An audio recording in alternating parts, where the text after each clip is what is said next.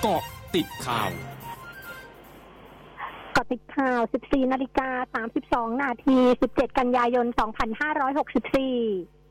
แพทย์หญิงอภิสมัยศรีรังสรรค์ผู้ช่วยโฆษกศูนย์บริหารสถานการณ์โควิด -19 หรือสบคระบุ ยังไม่มีการสรุปที่ชัดเจน หรือมีมติในการเปิดพื้นที่นำร่องกรุงเทพมหานครแซนด์บ็อกซ์ในวันที่ 15 ตุลาคมนี้ เนื่องจากการเปิดพื้นที่นำร่องต้องดำเนินการรัดกุมและนำเสนอตามลำดับ จากการหารือร่วมกันระหว่างกรุงเทพมหานคร และกระทรวงการท่องเที่ยวและกีฬา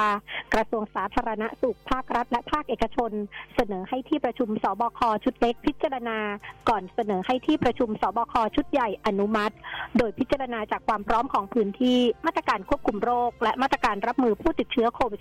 -19 พร้อมยืนยันยังคงมาตรการกักตัว 14 วันในสถานกักกันตัวทางเลือก และอาจจะปรับรูปแบบไปกักตัวในโรงแรมที่ได้รับมาตรฐาน SHA ด้วย ซึ่งแนวทางทั้งหมดต้องรอรายละเอียดเพิ่มเติม นายสุพัฒน์จำปาทอง ปลัดกระทรวงศึกษาธิการเผยถึงการกำหนดให้เด็กอายุ 12 ถึง 17 ปี ฉีดวัคซีนไฟเซอร์ โดยมีกลุ่มเป้าหมายคือนักเรียนนักศึกษาที่ศึกษาอยู่ในระดับชั้นม .1 ถึงม .6 หรือประกาศนียบัตรวิชาชีพ ประกาศนียบัตรวิชาชีพชั้นสูง หรือเทียบเท่าว่าตามไทม์ไลน์ในวันที่ 1 ตุลาคมนี้ สถานศึกษาจะจัดเตรียมสถานที่ และนัดนักเรียนให้มาฉีดวัคซีนที่สถานศึกษา โดยวันที่ 4 ตุลาคมจะเริ่มฉีดวัคซีนแก่นักเรียนหากเป็นไปตามไทม์ไลน์ที่วางไว้ การฉีดเข็มที่ 2 จะครบหมดภายในวันที่ 15 พฤศจิกายน ซึ่งจะทำให้โรงเรียนบางส่วนในจังหวัดพื้นที่สีแดงเข้ม สามารถเปิดเรียนแบบ onsite ได้ภายในวันที่ 1 พฤศจิกายน หากการฉีดวัคซีนให้เด็กเป็นไปตามแผน คาดว่าภายในวันที่ 15 พฤศจิกายน สถานศึกษาในสังกัดสำนักงานคณะกรรมการการศึกษาขั้นพื้นฐาน และสถานศึกษาในสังกัดสำนักงานคณะกรรมการการอาชีวศึกษา สามารถเปิดเรียนแบบออนไซต์ได้ร้อยเปอร์เซ็นทั้งประเทศ พลเอกประวิตยวงสุวรรณรองนายกรัฐมนตรีเป็นประธานในพิธีลงนามความร่วมมือทางวิชาการไทยออสเตรเลีย และมอบรางวัลให้แก่ผู้นำการเปลี่ยนแปลงด้านน้ำและเยาวชนจำนวน 39 คน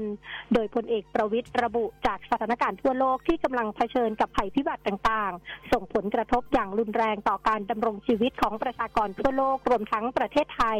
จึงมีความจำเป็นต้องยกระดับการบูรณาการทุกภาคส่วน ให้เข้ามาเป็นพลังจัดการน้ำร่วมกันกับภาครัฐ เพื่อสร้างความเข้มแข็งตามนโยบายขององค์การสหประชาชาติ ที่กำหนดให้เป็นปีเริ่มต้นทศวรรษแห่งการร่วมลงมือปฏิบัติของทุกประเทศ ซึ่งการลงนามในครั้งนี้เป็นจุดเริ่มต้นที่ดีของความร่วมมือระหว่างไทยกับออสเตรเลีย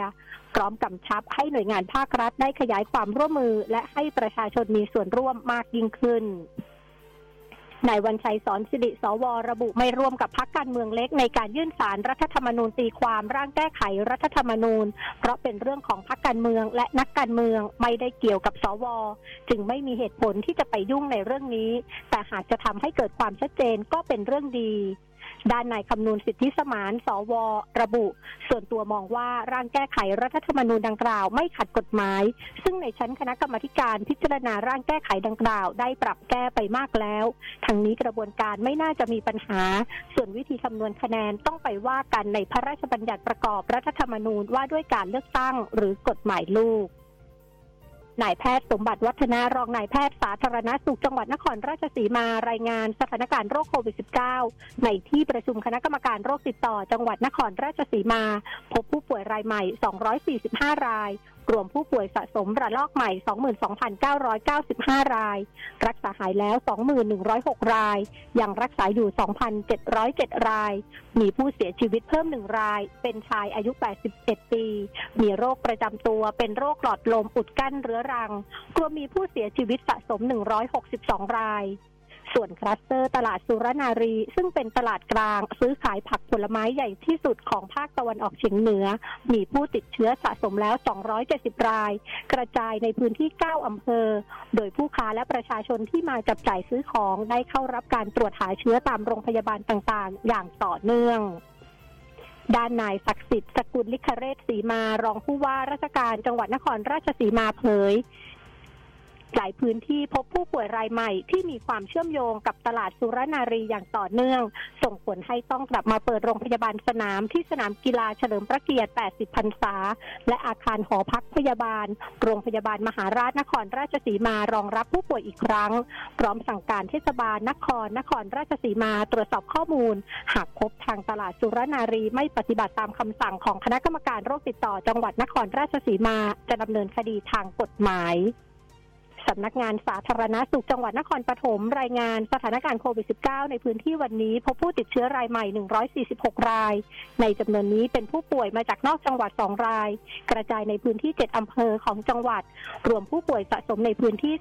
31,222 ราย มีผู้เสียชีวิตเพิ่ม 7 ราย รวมเสียชีวิตสะสม 500 ราย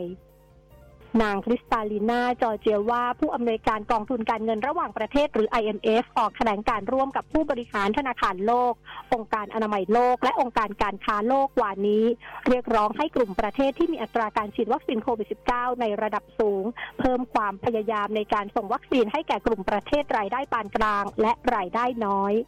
ช่วงนาคืบหน้าข่าวอาเซียนค่ะ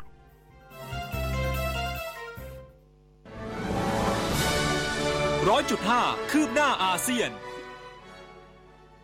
ชาวเกาหลีใต้จำนวนมากเริ่มต้นการเดินทางกลับภูมิลำเนาวันนี้เพื่อเตรียมเฉลิมฉลองเทศกาลชูซอก ซึ่งเป็นหนึ่งในเทศกาลสำคัญของเกาหลีใต้ร่วมกับครอบครัว ซึ่งช่วงวันหยุดของเทศกาลชูซอกประจำปีนี้ตรงกับวันที่ 20-22 กันยายนทำให้การจราจรบนถนนสายหลักทางด่วน สถานีรถไฟและท่าอากาศยานล้วนเต็มไปด้วยผู้ใช้บริการ หนังสือพิมพ์ในเวียดนามรายงานเมื่อวันที่ 15 กันยายนที่ผ่านมาว่า ผู้พักอาศัยในสองเขตของกรุงฮานอยที่ปฏิเสธการรับการฉีดวัคซีนโควิด -19 ต้องลงนามในเอกสารทางกฎหมาย เพื่อยอมรับความรับผิดชอบต่อความเป็นไปได้ ของการเกิดการแพร่เชื้อที่จะเกิดขึ้นในอนาคต โดยเอกสารดังกล่าวจะทำให้ทางการได้สำรวจเหตุผลของการปฏิเสธวัคซีน กระทรวงการคลังอินโดนีเซีย เผยวันนี้การลดหย่อนภาษีสินค้าฟุ่มเฟือยสำหรับการขายรถยนต์ขนาดเล็ก จะดำเนินต่อไปจนถึงสิ้นปีนี้ จากเดิมกำหนดหมดอายุในเดือนสิงหาคม เพื่อส่งเสริมความต้องการรถยนต์ โดยรถยนต์ที่จะได้รับยกเว้นดังกล่าว คือรถยนต์ประเภทซีดานขับเคลื่อนสองล้อ ที่มีเครื่องยนต์ต่ำกว่า 1,500ซีซีทั้งหมดคือเกาะติดข่าวในช่วงนี้ภัยดัญญางานสถินรายงานค่ะ